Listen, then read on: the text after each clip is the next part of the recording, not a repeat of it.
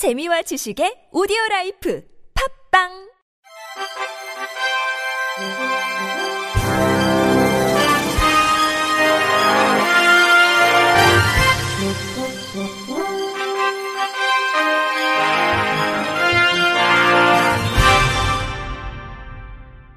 청취자 여러분 안녕하십니까? 5월 9일 월요일 KBIC 뉴스입니다.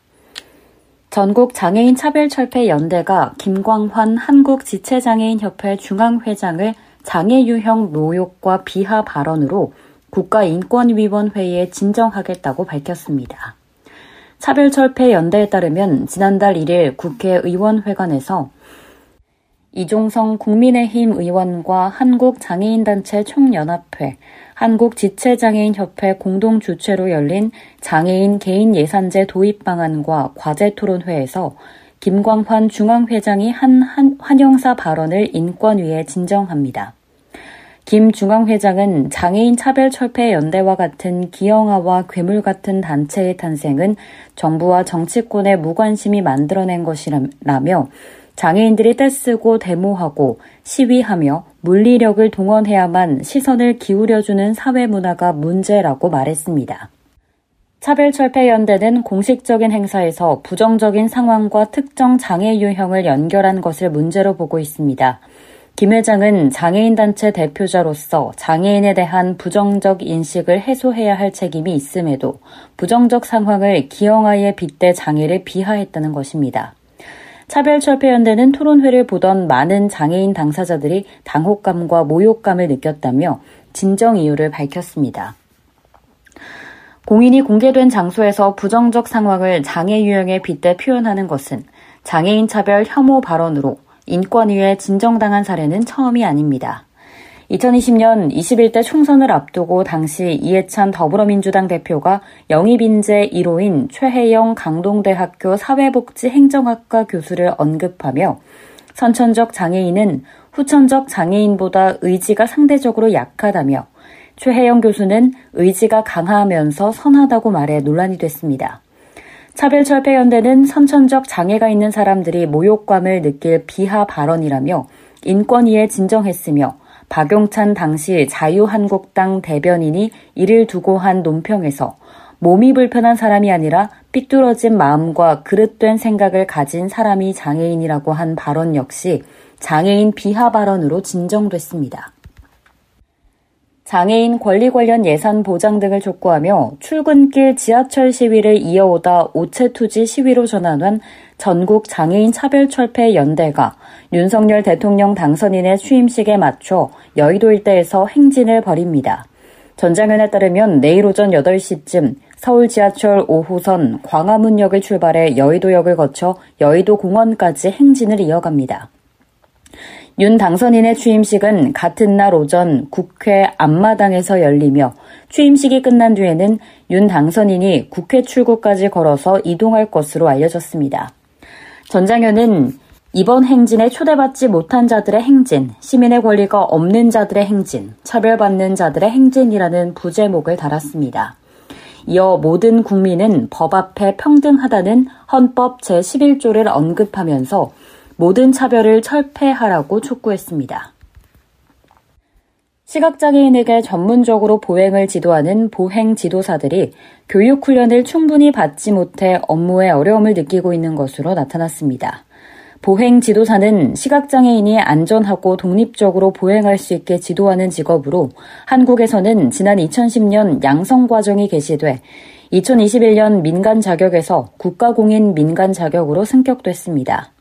한국장애인개발원에 따르면 보행 지도사 151명에게 자격증 취득 후 추가적인 교육이 필요한지를 물은 결과 87%가 필요하다 또는 매우 필요하다고 답했습니다. 한국장애인개발원 시각장애인 보행지도사 개선을 위한 연구에 따르면 보행지도사에게는 시각장애인 재활 담당, 눈 구조 안과 질환 이해, 시각장애 기초 지식 점자 이해, 보행 이론 이해, 일상생활 훈련 지도, 보행 훈련 지도 등 전문 지식이 필요하지만 현재는 필기와 실기 시험만 통과하면 보행 지도사 자격증을 취득할 수 있습니다. 이에 대해 서원선 한국장애인 개발원 연구원은 일정 시간 실습을 거치지 않고 시험에 통과해 적절한 실무 능력을 갖추지 못하는 경우가 적지 않다면서 보수 교육도 집합, 단시간, 이론 위주로 진행되고 있다고 설명했습니다. 이에 보행 지도사들은 자격증 취득 후에 추가 교육으로 전문 보행 지도 테크닉과 관련된 실습을 가장 받고 싶다고 입을 모았습니다. 보행 지도사 A씨는 미국과 호주 등에서는 실습을 수백 시간 의무적으로 받아야 한다며 한국도 일정 기간 실습을 의무화해 이를 통해 자격증을 받을 수 있게 해야 한다고 밝혔습니다. 서 연구원은 수어 통역사도 합격자 대상 수어 실습 전문 연수를 받는 것처럼 보행 지도사 합격자 대상 연수 등이 필요하다고 강조했습니다. 경기도는 도내 발달장애인의 지역사회 참여 활성화와 자립 역량 강화를 위해 올해부터 발달장애인 자조모임 지원 사업을 시행한다고 밝혔습니다.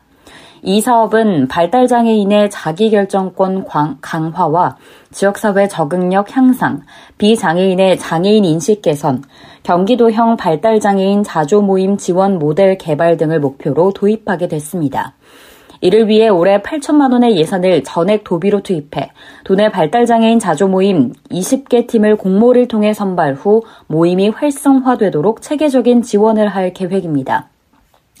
특히 사업 수행 기관으로 한국장애인개발원 경기센터가 나서 보다 전문적인 운영을 꾀할 예정이며 각 시군의 장애인 복지관 등의 동참을 유도하여 더욱 적극적인 활동이 이루어지도록 유도할 방침입니다. 아울러 올 한 해 신규 발달장애인 자조모임 조직화 지원, 발달장애인 자조모임 우수 프로그램 개발 및 보급, 발달장애인 자조모임 조사 연구 등을 추진해 발달장애인 자조모임 활성화의 기틀을 다지고 발달장애인 당사자 및 조력자 역량 강화, 발달장애인 자조모임 간 네트워크 체계 구축, 발달장애인 인식 개선, 발달장애인 자조모임 성과 보고회 등을 추진해 성과를 극대화할 계획입니다. 우종민 도장애인 자립 지원 과장은 발달장애인 자조모임 육성과 활성화를 위해 인적, 물적 지원을 아끼지 않을 것이라며 앞으로도 발달장애인의 권익을 옹호하고 자립 역량을 강화하여 지역사회의 당당한 구성원으로 자리 잡도록 적극 힘쓰겠다고 말했습니다.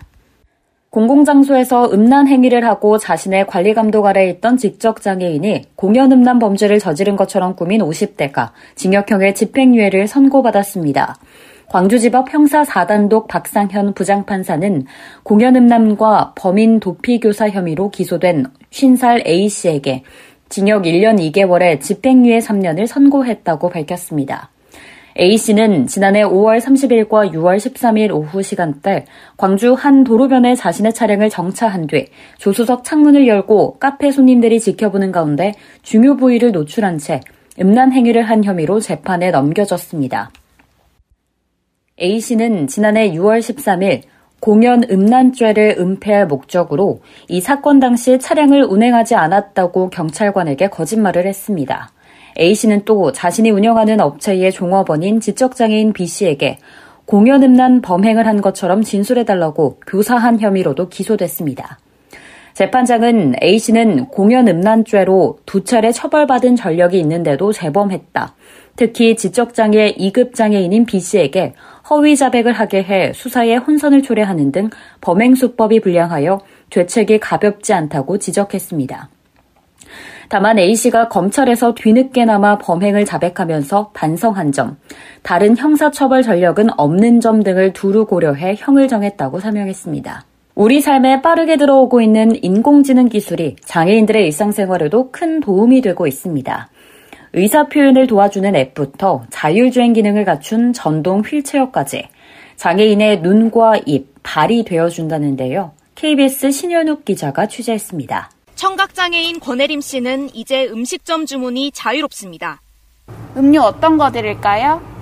종업원 목소리를 글자로 전환해 알아듣고 주문 내용을 입력하면 목소리로 바뀌는 앱 덕분입니다. 아이스 아메리카노 한 잔 주세요. 일상생활에 많은 도움이 된다고 말합니다.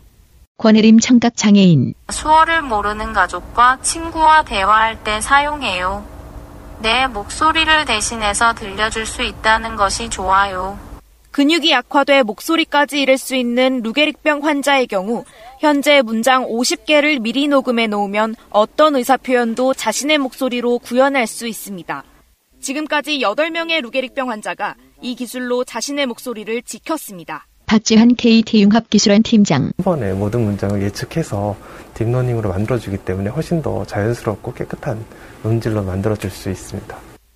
도형이나 숫자를 포함한 복잡한 수학 문제 등도 클릭 한 번이면 점자로 바뀝니다.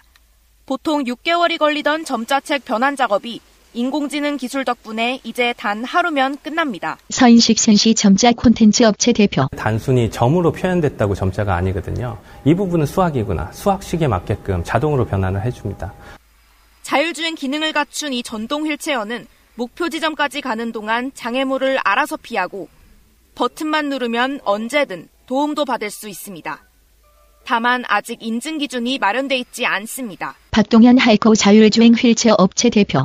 신기술이다 보니까 법적인 부분에 완벽하게 준비가 되어 있지는 않습니다. 인증과 제도를 저희가 함께 고민을 하면서 데이터를 축적하고 빠르게 발전하는 인공지능 기술이 장애인의 입과 눈, 발이 되고 있습니다. KBS 뉴스 신현옥입니다. 끝으로 날씨입니다. 화요일인 내일은 전국에 구름이 많다가 낮부터 차차 흐려지겠습니다. 이상으로 5월 9일 월요일 KBIC 뉴스를 마칩니다. 지금까지 제작의 권순철, 진행의 김예은이었습니다. 고맙습니다. KBIC.